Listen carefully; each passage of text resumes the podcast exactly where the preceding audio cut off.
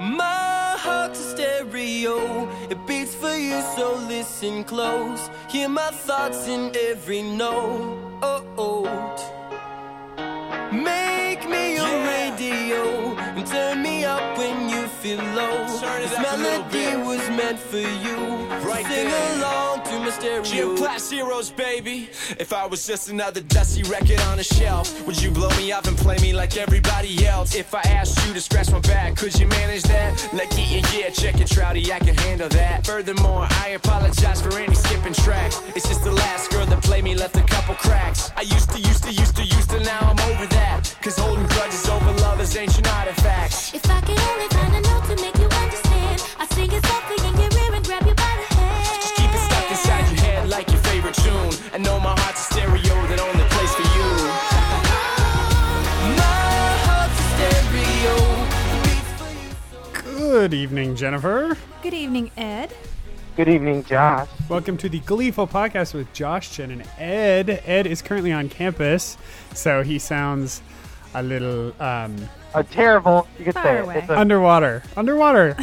terrible. Terrible is acceptable. Um, this is this is this is a one-time occurrence. So well, it happens, and we understand, and um, things are just so crazy right now. This is pretty much the only time we have to uh, we have to do the show, but we're gonna get it done. Um, I I know we, we have a rule where if the you hear the sirens from across the street from Josh and Jen's house, you have to drink. I don't know if anybody heard that um, military helicopter that just went over, but uh, I think that's Yeah. also a drink. I don't know. Sure. Uh, we'll ask the you got chat 'em. room. Uh, welcome to the Gleeful Podcast. You can find us online at gleefulpodcast.com, on Twitter at Gleeful Podcast. I'm at Josh Brunel. She's at Jenny B Creative. He is at Edward Giordano. Jennifer, mid yawn. How are we doing? Doing all right. Had the big Valentine's Day episode this week. Ed, how was your Valentine's Day? my Valentine's Day. Yes. Uh, homework filled, work filled, lack of sleep filled. So like any other day. Yes, I, uh, I I hear that. We had a very nice. I made Jennifer a filet mignon It was because we eat dead things. I mean, Um, Jen- Jennifer must be nice to have a boyfriend. It must be nice. Yeah. You know, I was thinking that it today. doesn't suck. I, I wasn't I wasn't sad yesterday, but today I'm like, oh. Wait, what did your boyfriend get you, Jennifer? Uh, that Jennifer was like from a million Wait, miles away. She's like, what?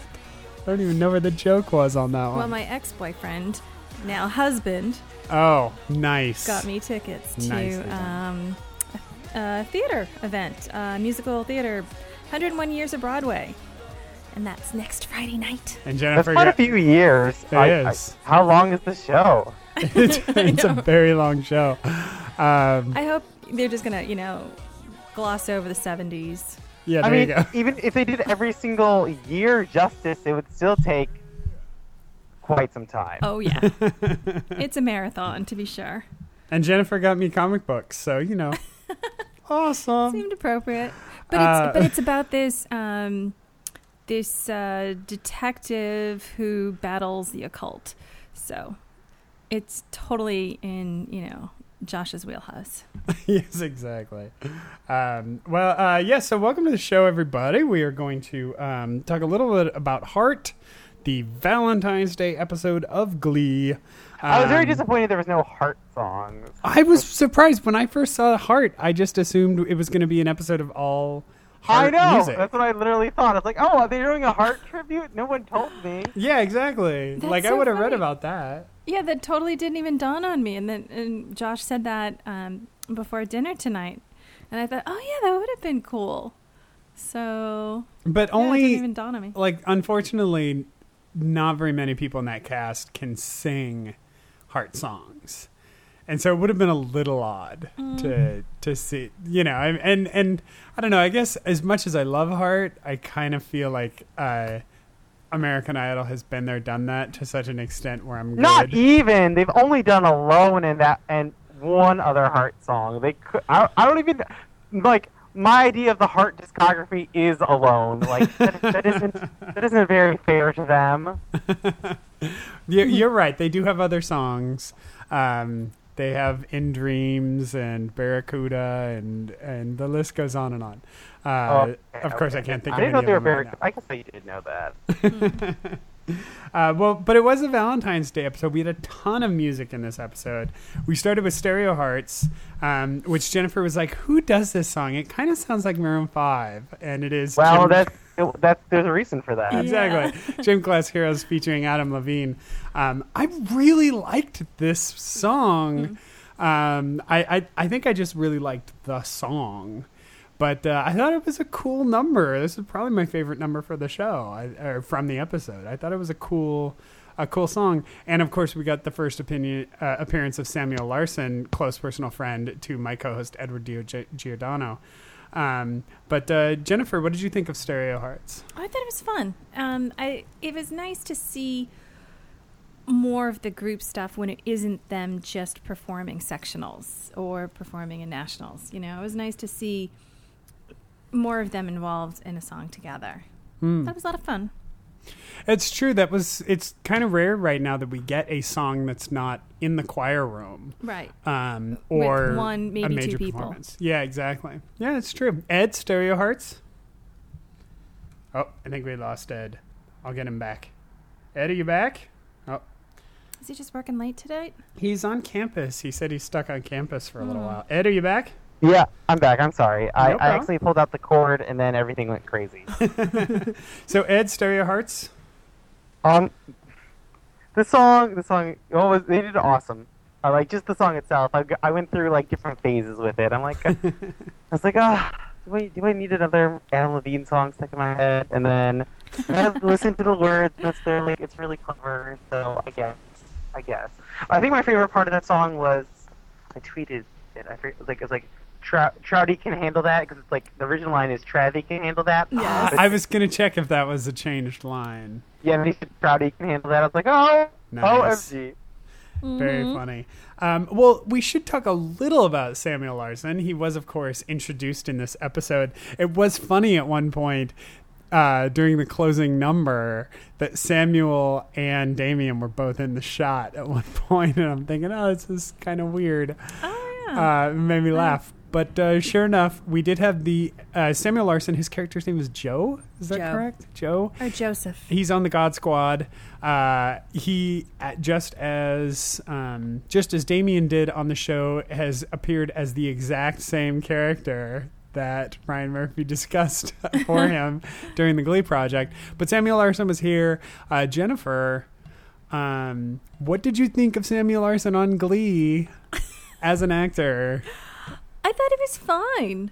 I I mean, there was nothing outstanding about him, but I certainly didn't have any issue like you presumably have. I hated him. I thought Go. it was fine. I liked him more the second time. The first time I watched him, I think I, I just have such a hard time divorcing them from their Glee Project characters, like from the characters that they played on that The show. character is his character, so it's like, oh, okay. I don't believe that though. I honestly, I've honestly come to the opinion that everything that's done on a reality show is some form of performance, and so it was really just kind of like you know a character where he made up all the lines and now he's you know the exact same character but he's reciting somebody else's lines. I mean, he's certainly not acting. He's certainly the exact same person that he was on the Glee Project. So if you want to make the argument that you know the Glee Project is actually documentary and he wasn't performing, well then he's not performing on Glee either. The second time that didn't well, bother me as much. if that's what Ryan Murphy wants, because he, any of them could have won. In fact, four of them did. He's like, well, like, next next season of the Glee Project, I hope they just, I just hope they like make it straight up, like. Be the character that you want to be on Glee. Yeah, exactly. I like it, you'll be on it. That's so true. I mean, they kind of did that on the Glee Project, but they never totally embraced it. Like if you No, remember but the they, they first need to embrace episode, it. They- that that's what will make the Glee Project be like. Like, come up with your character and stick to it. Go.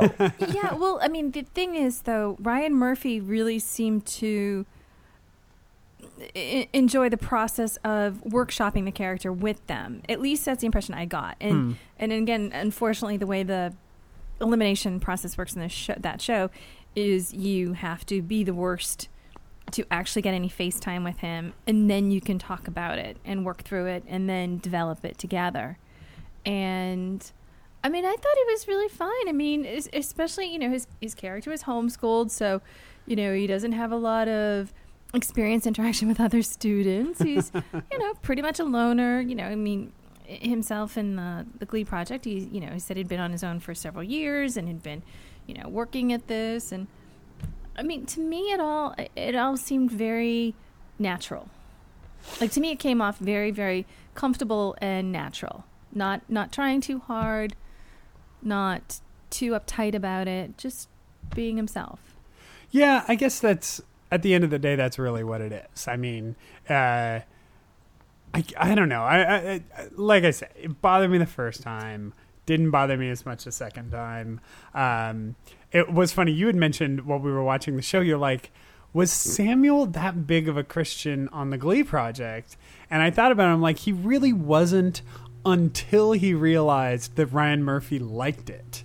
And there was this like light bulb that went off uh, over his head where he was like, "Oh crap! I can get on. I can win if I play this angle." And then he played that angle hardcore. Like, for the- so it was only like the last two or three episodes of the Glee project that he suddenly became really Christian. And up to that Mm-hmm. point, it never came up, and he was kind of the rocker guy up to that point. Right, because I mean that's where as our neighbor's garbage disposal Yeah.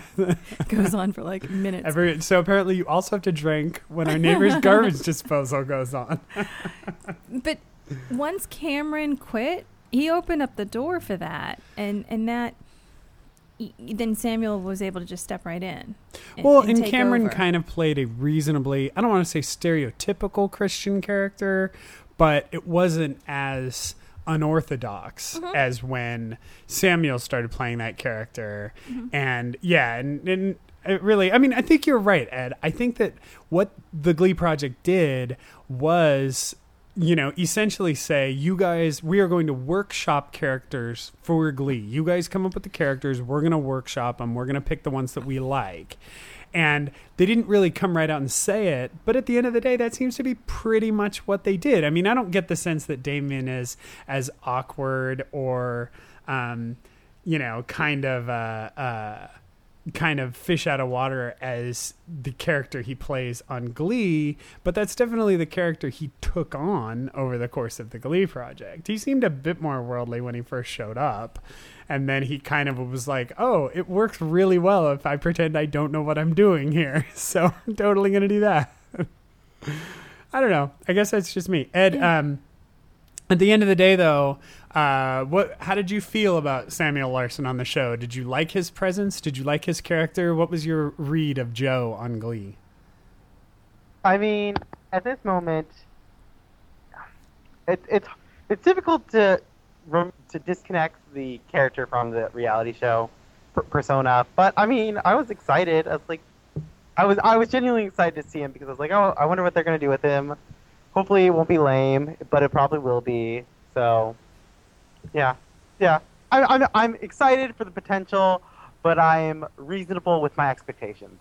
Now, I don't know if you noticed there was a uh, a moment um, during the last, like during the uh, the big last Love Shack number, which we'll talk about. But there was a moment, really briefly, where um, Samuel's kind of off screen. He's at, sitting at a table and he's like singing along with Love Shack, and he's having a really good time.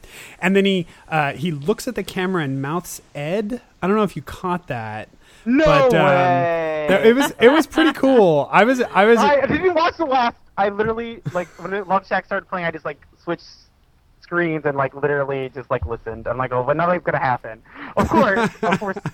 Therefore, of course, something would happen. But uh, now, now, now I have to look it up. we had that and that was kind of the thing was the whole god squad uh, plot line that came out from joe being on the show um, but uh, but before we dive into the god squad let's listen to them do another song the plot with the God Squad this uh, episode was that the Glee Club did not want to do singing telegrams, and so the God Squad took on the singing telegrams. They were requested to do a song for Santana and Brittany, and uh, they had a brief religious debate about whether or not that would be appropriate.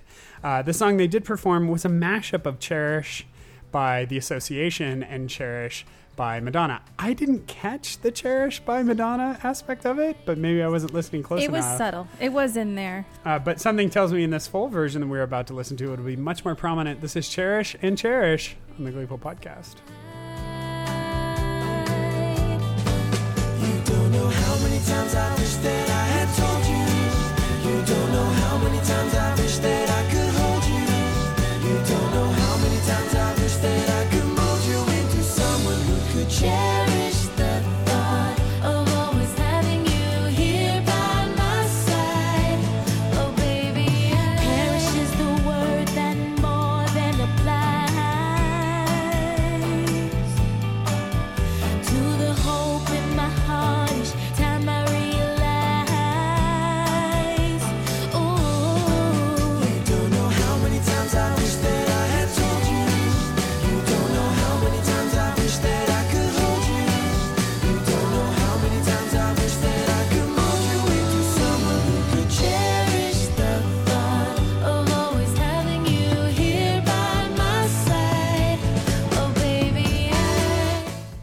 Uh, just to show how incredibly uncool I am, I did not know that that was a Gym Class Heroes song, but I totally knew this was by the Association. And because I have the record.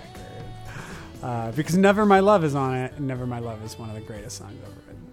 Uh, they also did um, uh, Along Comes Mary. Is that right? Sure. Along Comes-. Anyway, it's a great song. The Association, look it up. 60 psychedelia, have fun. Um, so a little bit of cherish here. Uh, it was funny when they got to the conversation, or when Santana said, I want you to sing this song for my girlfriend, and not my female friend, but my girlfriend. What are you going to do about it? I looked over at Jennifer and I said, Well, we're going to go there. Uh, let's see how this goes. Yeah. Because Glee has demonstrated that they're willing to take on very touchy, very timely topics, but they've also demonstrated they don't always know how to handle them very well. like they will occasionally just totally spike the ball on the one yard line and, you know, make a disaster of it or d- drop three passes in the final drive. Really? Uh, Why? What did I do to you? no, no, Keep no. going. Um, but I, I thought it was, I thought it was in a really honest, kind of cleverly written conversation that they had, kind of pointing out some of the other things that the Bible has to say, leaving it open ended, really coming down on like it's really you know something that you have to look into your heart and decide for yourself. It, I mean, as far as like. Glee trying to get deep. I thought it was one of the better examples of it. Uh, Jennifer, the God Squad, talking about that. What did you think? Well, well, okay. Um, when we first watched it last night, I kind of felt like they just breezed through it, but then listening again to it again, uh, listening again to it tonight, um, yeah, it was interesting that they all kind of came at it from different angles, and I, and I appreciate that what they basically came down to is that, you know, being Christian is accepting people and accepting love in whatever form. I mean, at least that's the gist I got from it.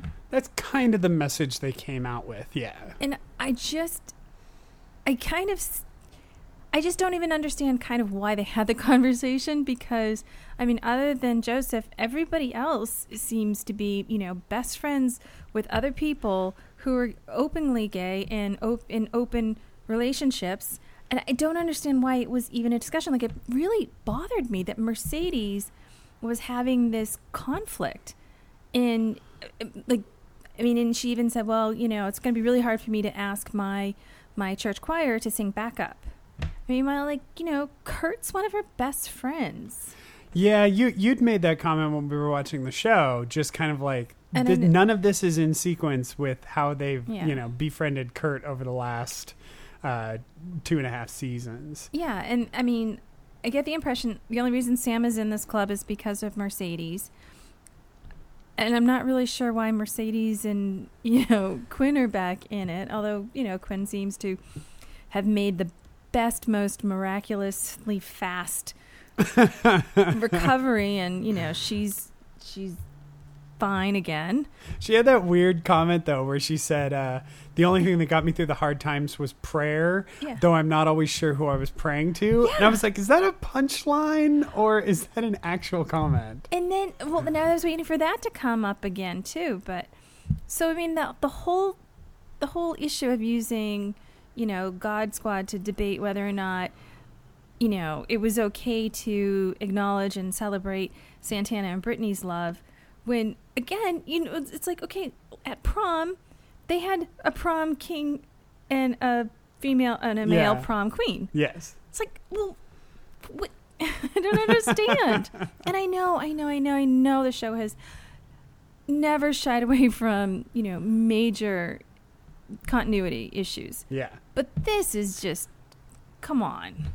I I mean to me I just felt it was an excuse to have that conversation that they wanted to have. Right. Um, it didn't bother me as much, I guess. Maybe I've just pitched any hope for continuity and acceptability on the show. yeah. Uh, Ed, what did you think?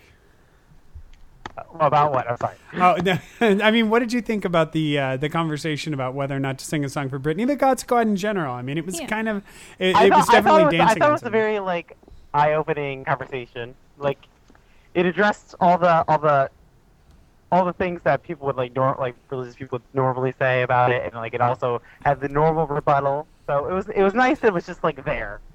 So Yeah, I mean, Uh, it was yeah. it was very it felt it felt like an honest conversation of that age group. Hmm. Yeah. It, it- well, okay. Well, that's that's definitely valid. I I uh, yeah. I don't.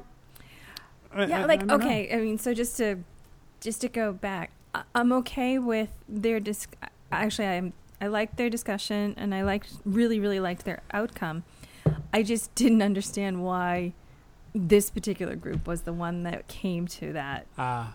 that's all Oh, Yeah. I mean, because they I don't know because they wanted they, They- wanted to put it in there. I guess they had to, yeah it, it to make it fit this was the logical way to do it but not really yeah They've always had this kind of weird dance around uh, Mercedes Christianity, Mm-hmm. and uh, you know that because she's the most verbally Christian character, and uh, Mm-hmm. she's the only one we've ever seen in church Exactly, and um, you know th- she she always kind of brings the gospel side. I mean, it's uh, it's not a particularly big stretch that they play with that character, um, but it, it- they've always kind of yeah like danced a little about like w- how devout she is and and you know how uh, uh, w- where she plays on like these kind of hot button issues.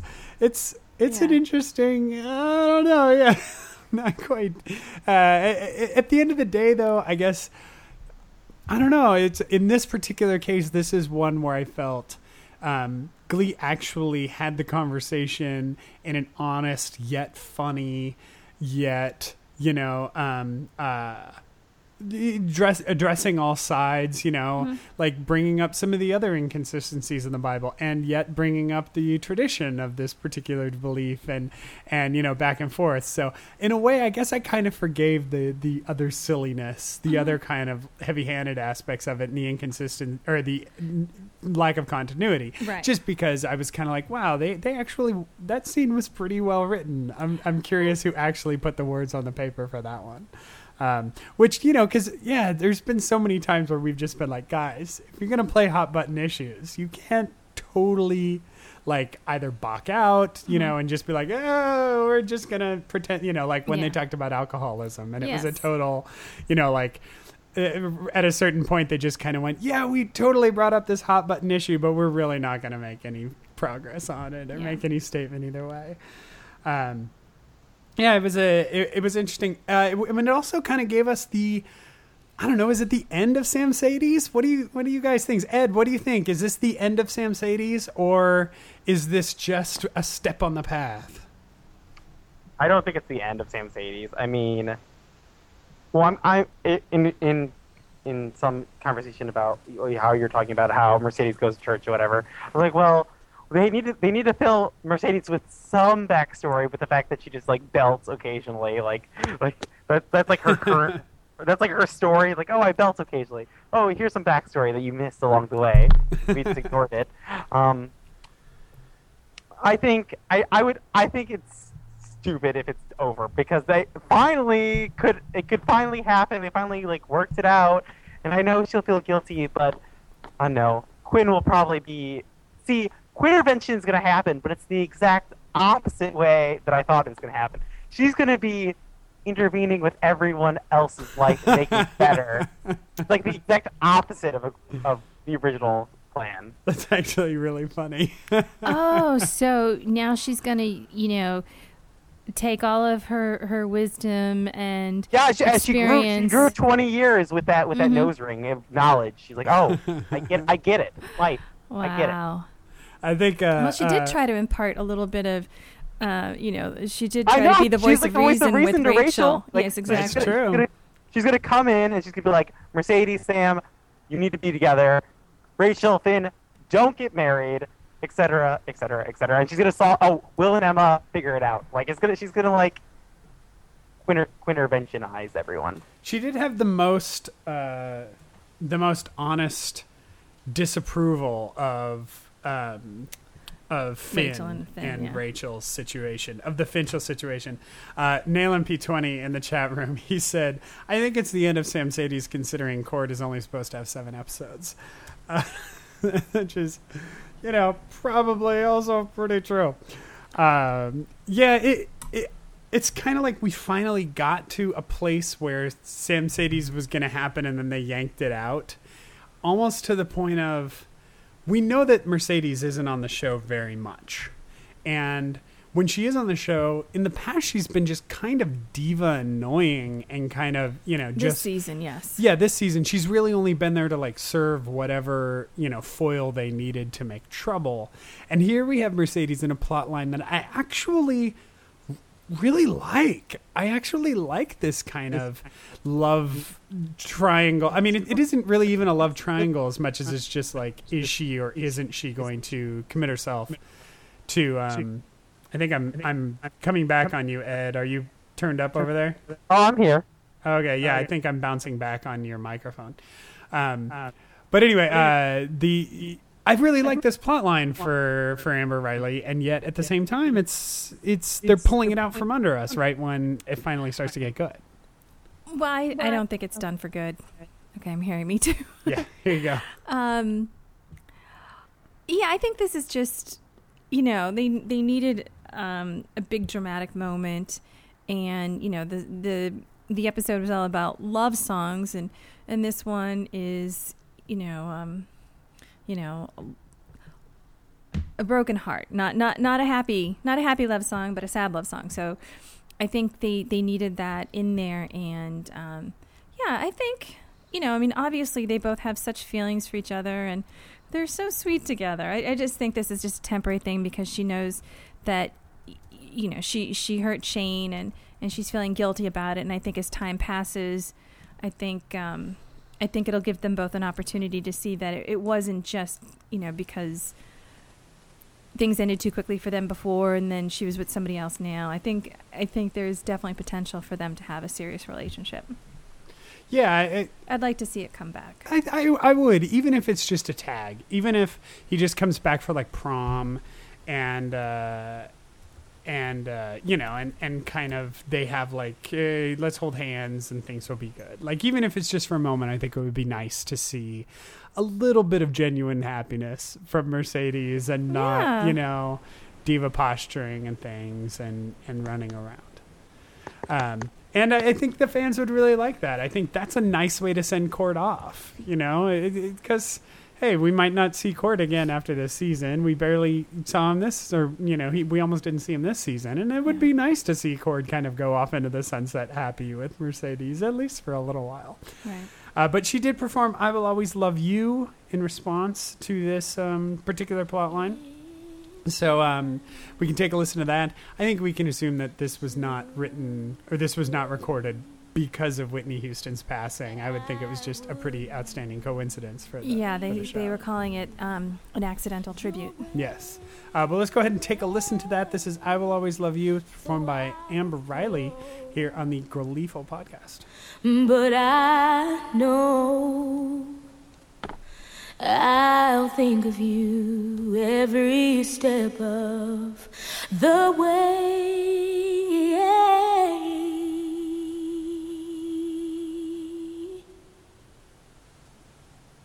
And I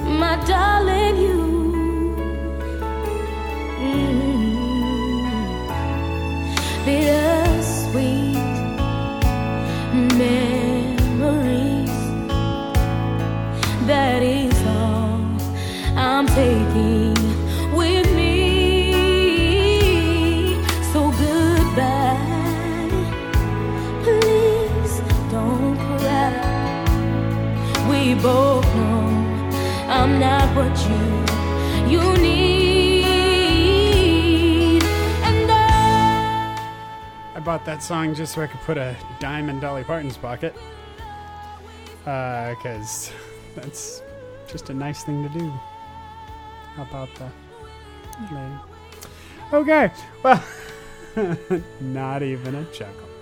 Uh, but, well, we got a little Whitney Houston here. Um, there's, I mean, it's it's pretty much impossible. I mean, Amber Riley has a, a, a lovely voice. She's incredibly talented. No one would ever dispute that. But she's performing this song that's, you know, obviously fa- made famous by one of the greatest voices in the history of recorded music. And kind of, you know, practically her, like, at least vocally signature song. Absolutely. It's, there's, yeah, it's, I mean, it's kind of hard to say she couldn't keep up with that. it's a uh, tough, it's a tall order. I thought it was amazing. I, I thought she did an incredible job with it. Really, um, Ed, I will always love you. What did you think? I thought Mercedes did a very good job. I mean, just as you said, it's like a, it's like one of those songs that you just don't do on Idol unless you're doing the the Dolly Parton version. That's the only acceptable. The lesser excuse. known one, the lesser recognized one. yeah, you'll never be able to compete. Uh, so Mhm. we got to talk about Finchel. We got to talk about Rachel's dads. We met the gay dads. We have been asking since episode one when are we going to meet the gay dads? They actually were written into the pilot and then cut. I've read a version of the pilot where the gay dads are in there. Right. Um, but they were eventually cut. We got uh, Jeff Goldblum and Brian Stokes Mitchell as Yep. the dads. Jeff Goldblum, um, also not an actor. Uh, his band plays in LA all the time, and they're constantly like every single week. I get an email that's like half price, quarter price. Please go see. They will pay you to go see Jeff Goldblum's band. All right. Um, I know people that have gone, and they, he still he fills up the room. I've heard it's crazy fun. I've Yeah. heard he plays like games and all kinds of Yes, stuff. Oh yeah, I've heard, I didn't say I didn't. Yeah. Very fun and Um, so we got the uh, we got the the the gay dads in this episode. Oh, Brian Stokes Mitchell, who's a Tony Award winner Broadway performer. Um, now, but also done a ton of TV, yes, like going back to the seventies. I mean, I recognized him from stuff. I mean, not stuff that I actually watched, Oh, but. I recognized him. that's impressive. Yeah. Uh, well, so we finally got the gay dads, Jennifer. what did we think of Rachel's dads? I think I was just in such shock that it hadn't quite sunk in because I didn't read anything about you know I don't know if it was leaked or or if there were you know teasers or spoilers out there as to who they were going to be. So I was completely shocked, and I think the first viewing I just zoned out because I was just still taking it all in that um, of who these guys were. But that said, they were really cute and charming together. And I thought that she was really cute with them too. Hmm. But I Ed? still kind of am like processing the fact that it's like these two known actors. Uh, Ed, Rachel dads. What'd you think? I thought they were cool. I mean, they were kind of they kind of embodied what I expected, and and it was it was it was nice to see them. I don't know. I don't like. I'm wondering how necessary at this point it was, but it was, it was they were still they were still fun. They were fun. Hopefully they'll be in additional episodes, I suppose. See, I think that's kind of how I felt about it. Is it's so late in the game now Yeah. that I, I I felt exactly the way you did, Jennifer. Like the entire time they were on screen, I kept having to remind myself that they were supposed to be, you know, these two dads that we've been hearing about for so long. In whose picture we saw, we saw in episode one, which we've all seen a hundred times. and neither one of them looked like either one of them. And I was picturing much more of the dads from episode one, dorkier, not A little quieter. not Rachel. Like I wasn't expecting to get two big, you know, male Rachels. I Yeah. was really expecting to get, you know, kind of quieter, goofier, like more adoring yeah. dads. Um, that I, I Mini just kept thinking dads. like, yeah, I exactly. I kept expecting to get stage dads. I, I was watching it thinking like, I don't think these dads would create that daughter. Like they're too anxious Big. to get the spotlight themselves to ever put the spotlight on her. Yeah, they're they're they're too big. They would have raised an introvert. Exactly. Like you could not compete with those two personalities as a child. Not when you're so you half would just their get height. quiet. There's also that. Seriously. And I found Jeff Goldblum to be really distracting for some reason. Like being, you know, because Jeff Goldblum is just being Jeff Goldblum. Like he gave up trying to do anything else years ago. Like pretty much when he But did like so- Jurassic Park and ID4, he was like, "Oh, you're gonna pay me to do that? I'll just do that forever." He's still great at it though. Oh, I think he's really good. But yeah, it was just like he was so manic. He was so in it. And then, you know, uh, I felt like Brian Stokes Mitchell was like kind of trying to compete a little bit. Like they're just so both too big. You Yeah. can't put those two people together. They're both too Yeah. big. But I did think when they were singing together at the piano, it was really cute. That uh, that part of it was very cute. Yeah. And watching, I actually preferred watching Carol's reaction to anything. She was just adorable, trying to be like, I, I don't know. And Finn Finn's so like totally stoked. He's like. "Why don't we do this?" exactly. And she's looking at him like, "Are you kidding me?" Uh, we should take a quick listen. They recorded a version of "You're the Top." Um, I don't know if it's the one that they performed the show or how close is it, but here's a bit of uh, "You're the Top" with Jeff Goldblum and Brian Stokes Mitchell. Instead of getting him off my chest to let them rest. Unexpressed, I hate parading my serenading as I'll probably miss a bar. But if this ditty is not so pretty, At least it'll tell you how great you are. You're the top, Leroy. You're the Coliseum. You're the top. Oh, baby, you're the Louvre Museum. You're a melody from a symphony by Strauss You're a Bendel Bonnet. or Shakespeare's sonnet. You're Mickey Mouse. Uh, It's Okay. very animated. yes, it's very animated.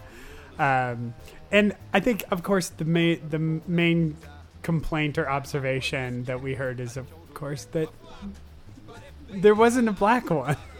now, mind you, Brian Stokes Mitchell is half black, and so I understand that that's the angle that they played.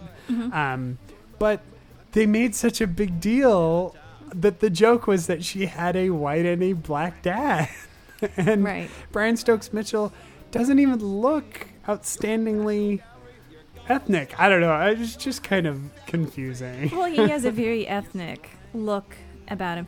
And it is funny because looking at the three of them together, I could see how both of their genes could have contributed to Rachel.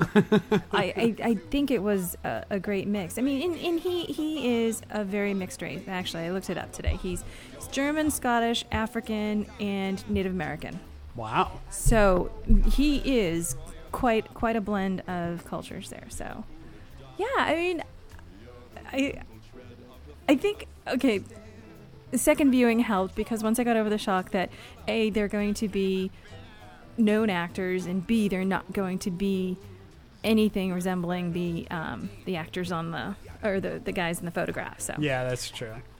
Yeah, I think Oh, that's part of it. Is if we like we've watched this show so close, and I've probably, Mm-hmm. like I said, I've probably seen that pilot ten times. oh, I can close my eyes and still see them. Yeah, I know- exactly. I, I know can know exactly what they look like. Yeah. yeah. I think I'm friends with one of them on Facebook for God's sake. Like Because they had the campaign to to be the yeah, dads. Yeah, he was campaigning to get on the show. Um, so I think yeah, it was just kind of like oddly distracting in that way. Yeah. Uh, but uh, you know, Glee being continuity as Glee is, hey, what are you gonna do?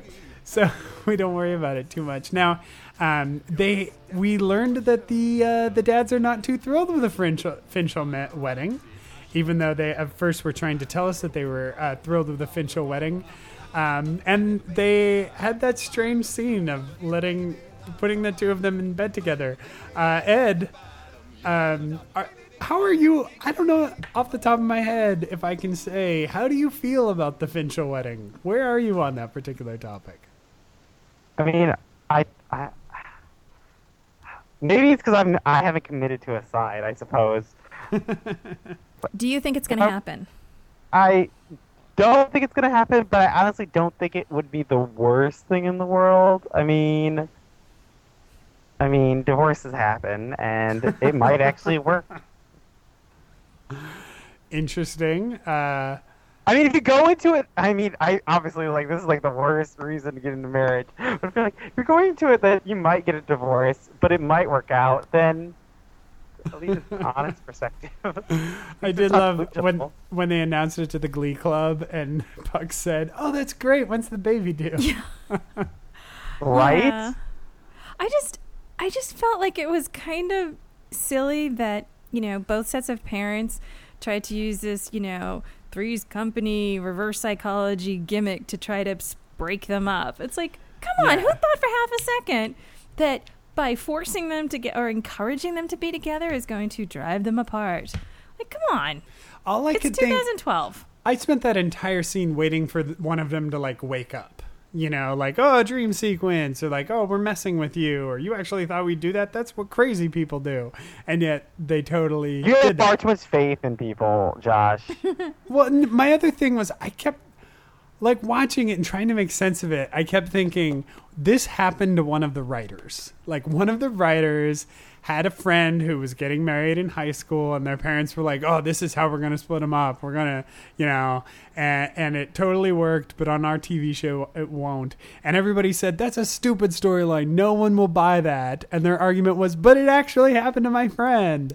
And and I kept thinking that's the only way that that storyline got past the outline and somehow got into the show. I- just couldn't deal with how absurd the concept was. Oh yeah, it was totally ridiculous. Like out of a '70s sitcom, I just didn't. I just. I just I, I. Yeah, the whole thing was just a little bit absurd, and it felt like Carol and Bert were wasted. Not they wasted were. like drunk, but just wasted in the episode. I feel like there was a lot of lost potential for something really good. Yeah, they were barely there even. It was kind of odd that they uh But she looked good, like that dress. she was well dressed, yes. And he has no hair. Um yeah, it was it was it was just I don't know. I, yeah, I, I really struggled with that aspect of it. I mean, it's I kind of like the dramatic twist that they are going to continue pretending that they approve of everything she does, but secretly are going to conspire against her. Um, I, I, I mean, I do think that will make for good story in the future. Um, so I like that aspect of it, but that, yeah, the way that that plot line played out just didn't feel, uh, just didn't feel good at all. Yeah. Um, we did have Damien. I'm, si keep calling him Damien. We had Rory and Artie battling for uh, Sugar's heart in this episode. Sugar. Sugar, yes, and uh, apparently Sugar's father is not in the mob.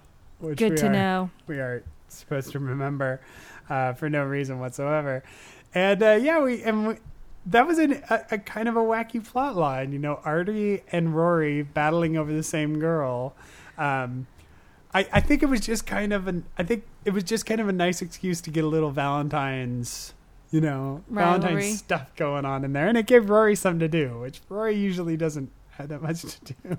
Yeah, but it was just, I mean, just two weeks ago, Sugar totally, you know, just without question, without hesitation, turned down Artie, and now she's actually considering it. That's true. That's true. I know that's a continuity issue. but I did think the way um, they showed their competing rivalry for her attention, how it was escalating, and it's like, Yes. "Are you with the stuffed puppy, but Rory with the real puppy?" That was a very cute adorable. sequence. Yeah. And I, and then hey, we got to see Tina.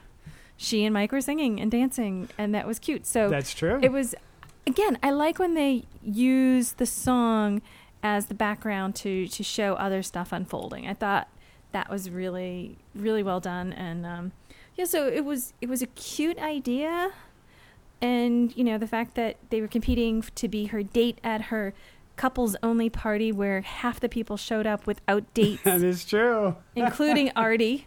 Yeah. I just yeah. but um but I thought it was cute. It was, you know, ridiculous.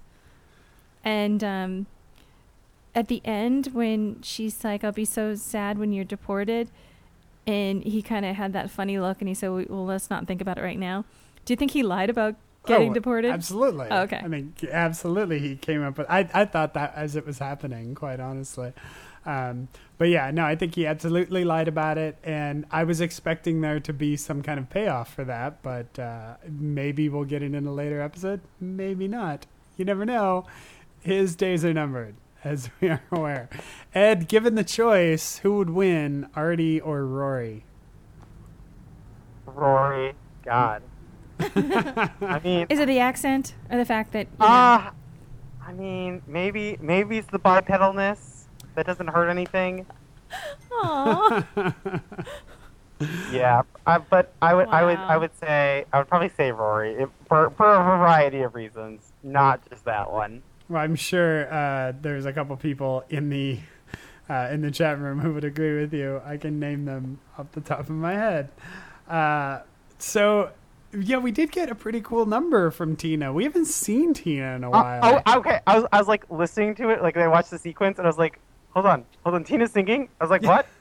I was like, I was I was in shock. First, I was in shock when she had a line. I was like, what? She just spoke, and then then when she had a song and didn't cry, I I practically died. yeah, and she got to finish the song, you're right. it was huge. It was huge. Um, and well, here, let's take a listen to that real quick before we uh, move on, because we have one last plot line, plot line that we uh, have to discuss. And as I know it will bring many joy, much joy to the people in the chat room, it has nothing to do with Will. So here's a bit of uh, LOVE with uh, Jenna Ushkowitz and Harry Shum on vocals on the Gleeville podcast. is very, very extraordinary.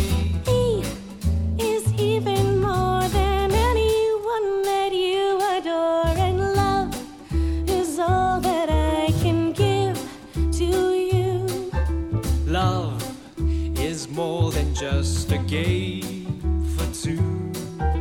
Two in love can make it. Take my heart and please don't break it. Love was made for me and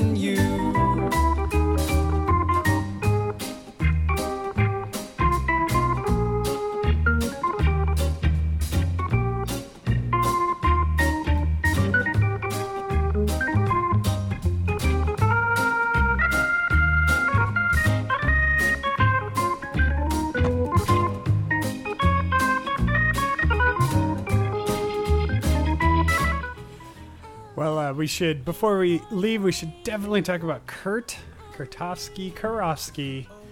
Uh, and a little bit of drama there with Karofsky. It was a really short storyline, but they definitely found some room for it. Kurt having a secret admirer in this episode that turned out to be Karofsky, and uh, Karofsky saying, I think I love you, um, in the middle of breadsticks.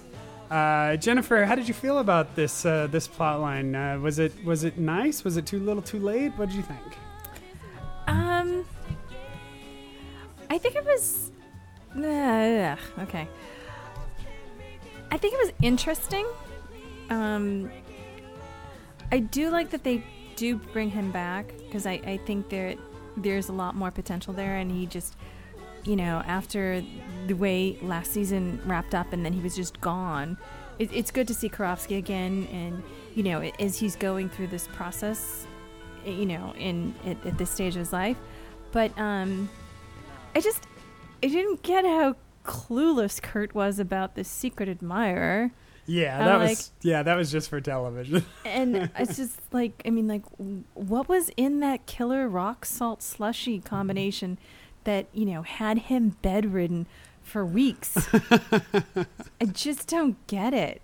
Um, and so, so because he's, you know, um, laid up in bed, Kurt and Blaine don't talk on the phone. Yeah, a couple of things that I was like, okay, this is ridiculous. 'Cause- and like, we none of us believed for a second it was Blaine. Um, but it just I, I can I get the notes, I get the the stuff, but the fact that he actually showed up at Breadsticks, I find it very hard to believe because even if Kurt had accepted, you know, his advances and and and, and was interested in a relationship with him, I don't think that he would have been ready to face all of his former classmates in that setting, in that romantic relationship, you know? Mm.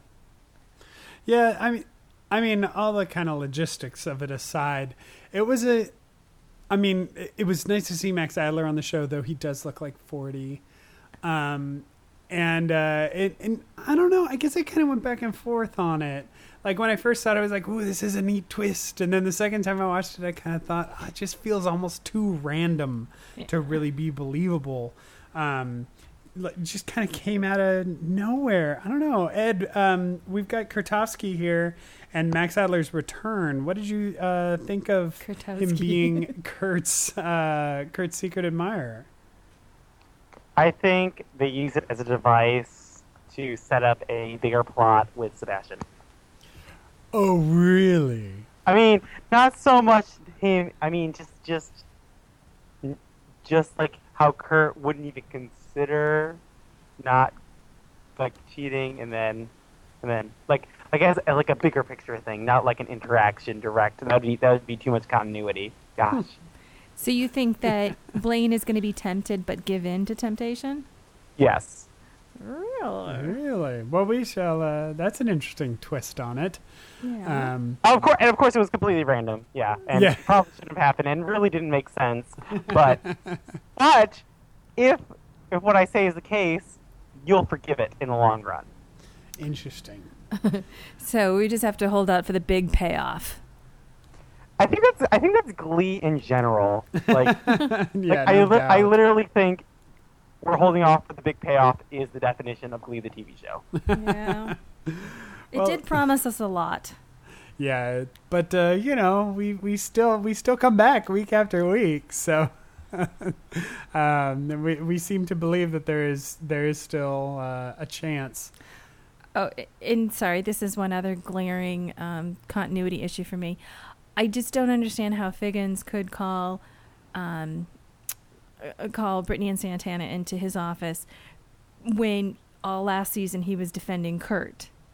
Yeah, that Like, that th- scene felt really almost unnecessary. It was just a setup that she was going to request this song from the religious Yeah, club, I- um, and I didn't think it even needed to be there. I thought there was So another I way so they could have so set let's that up. let's get this straight. When they were writing this episode, they're like, we want to address homosexuality during Valentine's Day. How could we do that? well, God group, bring in Sam. Mercedes is the catalyst. Therefore, and then like that, like that that was the. For some reason, I expected that there was complaint. Like the the complaint, I thought it was going to come from Joe. Is Yes. his name? Yeah. I expected that to happen because I don't know that that might have brought the conversation full circle, but not so much. And in the last couple episodes, there's been a lot of students' complaints. I know it's like the, it's like their new go-to. Yeah, they have a serious, uh, a serious complaint process at that. They're, I think I think they just realized that they could have students complain, and they're like, Yes. "Oh, this opens up so many doors." Let's uh, take a listen to a couple voicemails. Uh, here is uh, Theater Knitter. Hey, Josh, Jen, and Ed. It is Betsy, otherwise known as Theater Knitter from Salem, Massachusetts. So, actually, uh, loved the Valentine's Day episode. It had its flaws, but of course, Glee has its flaws. Students eating lunch outside in February and October. However, uh, but I'm actually calling because best love songs. I can't bring it down to just one, but there's one that I do love. It is called Scratch. It is by Kendall Payne. and it's a really, really pretty song. And I think it's a fabulous, fabulous love song. Um, from a musical theater perspective, there is, of course, uh, my favorite, which is Alive. I think it's a fabulous love song. It's from Company. Josh, you understand. and um, from another song that Josh Groban, that uh, I'm sorry, not Josh Groban, but Alanis Morissette. I love Head Over Feet. I think it's a wonderful love song. I really do. So uh, my top three love songs would be Head Over Feet, Alanis Morissette, uh, Sketch by Payne. If you don't know it, listen to it. It's really pretty.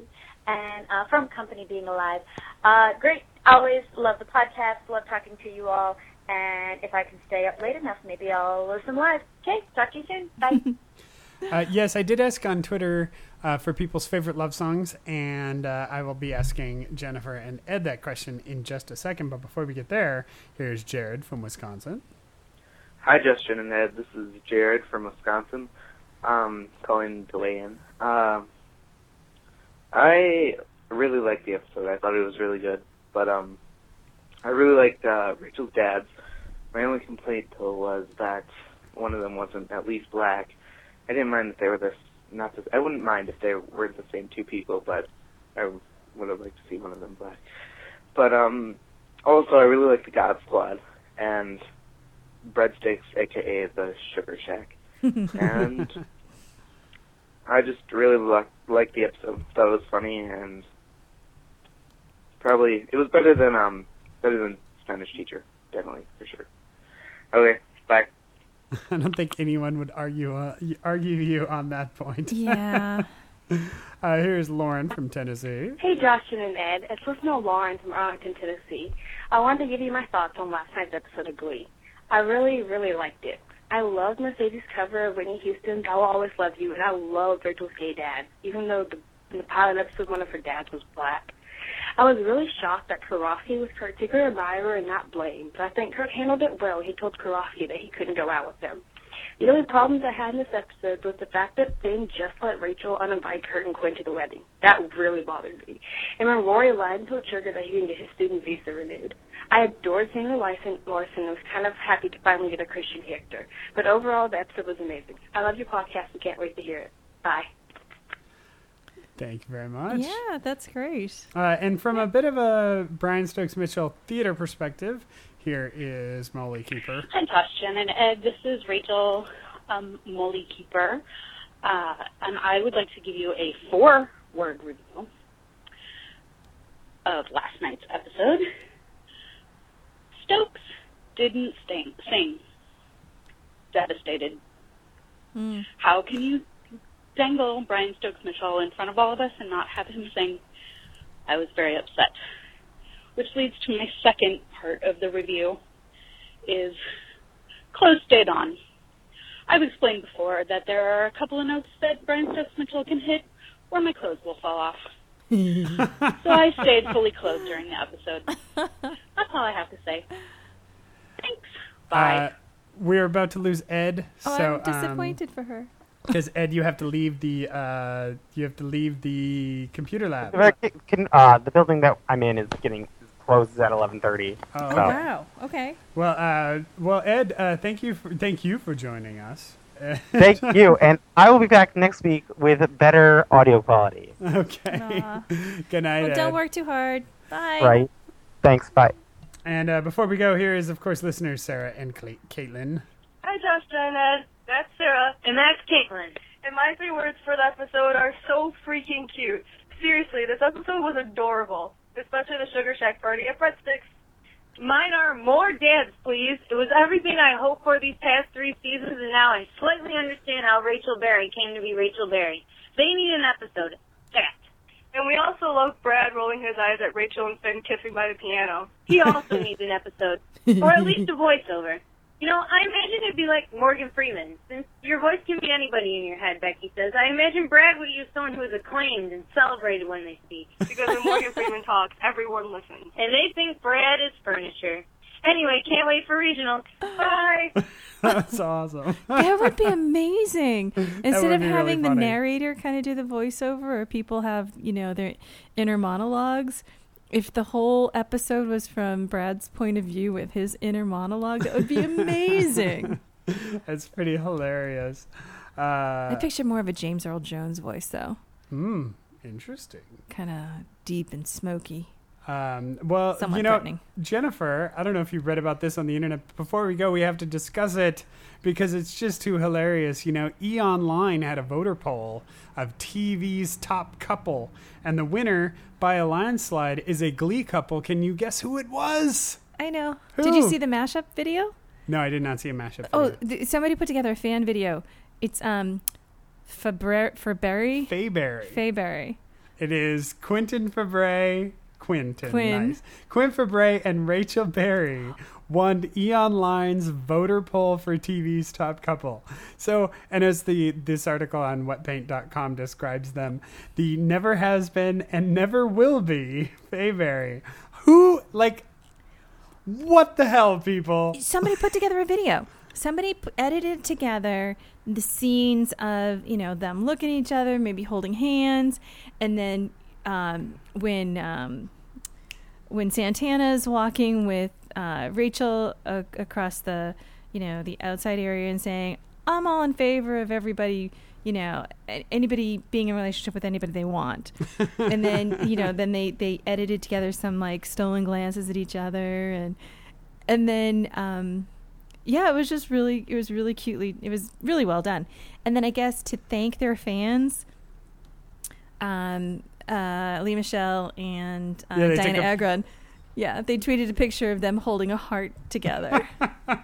So it's I, like I just saw that. I was like, this is the dorkiest thing. Like this is this is the internet right here. This Oh, is how the internet continues to rule our lives. Is because it created Faberry and then they won a con or won a poll Hey. with a c- couple that doesn't actually exist. D- tell me that has never crossed your mind. Well, like you know, not Exactly. not outwardly. Uh, so anyway, You know, I know you. um, well, I think uh, Josh is blushing. I think all told, Valentine's Day episode, I really enjoyed it. It's I it's definitely one of my favorites for the season. I think it was a total blast, and I think it was some of the best music we've had all season. It was a real blast of an episode, was- especially after last week. yeah, it was absolutely fun and totally adorable. Um, obviously, I had a lot of complaints about continuity and motivation and all that stuff, but all of that aside, is still really, really good. It continued, you know, it's it's it was one of those episodes where I was like, "Oh, this is why I still watch this show because it still has moments where it's just a blast."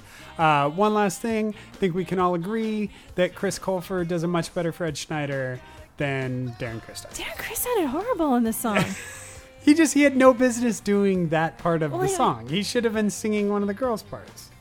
Yeah, maybe that was He it. to- he totally could have been singing the the redheads part, and it would have been perfect. Uh, Uh, you know, What was it? Uh, it was a redhead and a blonde. I know. Okay. Well, you know, he couldn't do the blondes. Okay. Um, I did. I liked Sugar's introduction of him back from the dead and totally, and as cute and compact as ever. Yes. Like, oh, that's appropriate.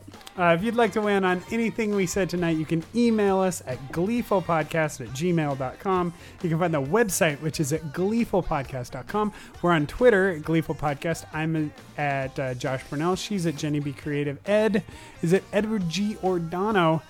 And uh, you can also find us on Facebook if you just go to Facebook and search for our Gleeful Podcast. And you can like the show there and talk to the fans. We want to thank everybody in the chat room. Hello, everyone in the chat room. Um, Thanks for coming out so late. yes, again. thanks for Thank joining us so late. And um, gosh, I think that's it. I uh, used to be a DJ on a cruise ship, which means I've heard this song enough for four lifetimes. I used to go to a lot of dance clubs, so And yeah, I too have heard this quite a bit. and uh, I've attended a wedding or two, so I've heard this song a few times. uh, for the Gleeful Podcast, Josh Jen and Ed, I'm Josh. I'm Jen. And uh, rating in from Ed, wherever he is, on Glee Jazz Hands. Good night, Peace everyone. out. Peace out.